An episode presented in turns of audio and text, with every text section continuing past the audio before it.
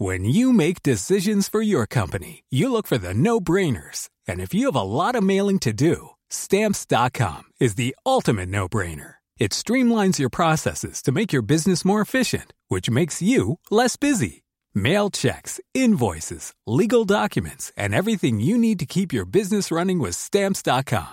Seamlessly connect with every major marketplace and shopping cart. Schedule package pickups and see your cheapest and fastest shipping options from different carriers with rates up to 89% off USPS and UPS rates. And with the stamps.com mobile app, you can take care of mailing and shipping wherever you are. Make the same no-brainer decision as over 1 million other businesses with stamps.com. Sign up with code program for a 4-week trial plus free postage and a free digital scale. No long-term commitments or contracts. That's stamps.com. Code program.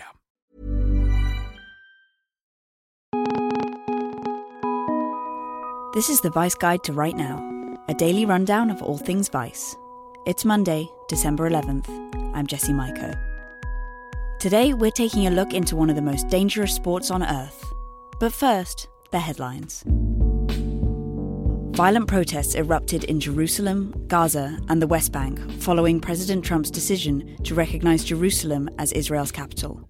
This decision upended decades of US foreign policy in the region and was widely condemned internationally across the Middle East and by the UN. The LA fire continues to blaze, hitting some of the ritziest parts of the city Bel Air, Ojai, Brentwood, and its neighboring areas. This is just one of several fires across Southern California that firefighters are struggling to contain. And on Thursday, Russian Foreign Minister Sergei Lavrov said that the North Korean leader Kim Jong un is ready to negotiate. Lavrov met with the US Secretary of State Rex Tillerson in Vienna and explained that the Kremlin would act as intermediary in talks between the US and North Korea. And here's the news you won't get anywhere else. In the newest episode of the Vice series Rites of Passage, director and producer James Burns took a look inside one of the most dangerous sports on earth bull riding. The episode centers on 16 year old Bo Tyler Vasu, a third generation Native American bull rider pursuing his dream of becoming world champion. But every time Vasu enters the arena, he risks serious injury and death. They do call bull riding the most dangerous sport on earth, but bull riding can prepare you for so many things in life courage, respect, discipline. My dad was a bull rider, and uh, I rode bulls. And now to see my son do it, it makes me really proud. So you kind of got that internal battle of, shoot, my kid's only 16 years old and I'm letting him risk his life because every time it's life or death. I want to prove to myself that I can be the best. That would be your rite of passage, really, is just becoming competitive and moving up through the bull riding ranks into the pros.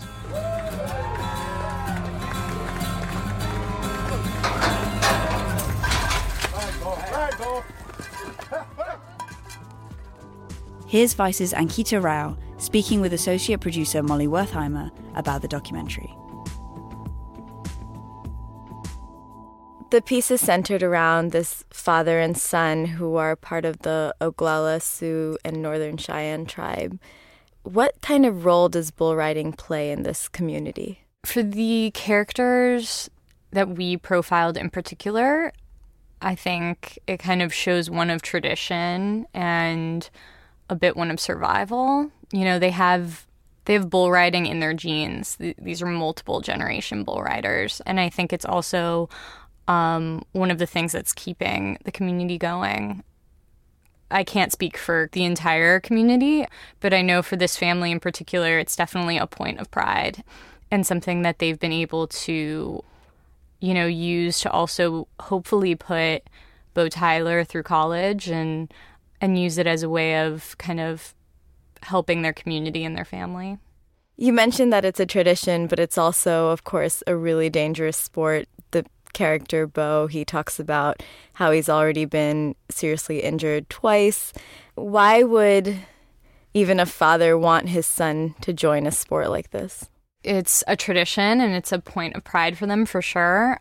I think it also reflects certain harsh realities, you know, life is hard and you you get on a bull and you tackle it, then I think that that's kind of reflective within the sport for sure. But I know that this family in particular is definitely a bit torn up about it. It's obviously every time you get on a bull, it's life or death. And it is super serious and super dangerous. And they understand that too. So they want to let their son follow his dream. And obviously, they want to support him the best way that they can while knowing kind of these harsh realities. I mean, I think that there is the internal conflict as well that, you know, this father has over the fact that he has been a bull rider his whole life. You know, what son doesn't look up to their father? There's obviously that element, as well as the fact that his dad is the president of the Indian National Finals Rodeo. So I think that there isn't that much space to navigate, maybe as a father, to say no. And I think that you can kind of see that internal tension for sure. I don't think of bull riding that often, so I'm just wondering how popular is this sport in the US and is it something that is growing, changing? Where are we at with bull riding in America? So the PBR, which stands for Professional Bull Riders, has been growing immensely within the last few years. It's incredibly popular throughout America and has been steadily growing. You know, we concentrate on the Indian National Finals Rodeo, and some of the people that become the best bull riders there move on to the PBR and ride against some of the top people in the world. We're obviously here in Brooklyn most of the time, but what did it feel like to go to South Dakota to film this and be in this completely different setting? It was so much fun. It was so beautiful. I had never been to South Dakota or the rodeo itself takes place in Oklahoma, and I've never been to either of those states. I mean, driving through South Dakota on the way to Bo Tyler's grandfather's ranch, we just like could not stop filming all of it. There isn't a lot of industry in these communities, so it makes sense that a lot of people turn to the land and raise cattle and ride bulls. Even within the last few years, from my understanding, raising bulls specifically for bull riding has really become kind of its own industry. What's the end game here? Is it going to be a career for Bo Tyler, or is it something that if he gets to a certain level, then he moves on and takes on a whole new role. I hope it turns into a career for Bo Tyler because I think that that's what he hopes as well. But I know that one of the reasons that his family is so supportive and you know they go to as many rodeos as they possibly can is because there are a lot of college sponsorships that you can get from bull riding. So last time I spoke with them, they were doing college tours and speaking with different colleges to have that in their back pocket as well. But I think Bo Tyler's dream is to, you know, make this into a career and be able to support, you know, himself and his family through bull riding. To watch the full documentary on bull riding, go to vice.com. All right, that's it for now. Thanks for listening. For more news and culture, check out vice.com and tune in again tomorrow for another Vice Guide to Right Now.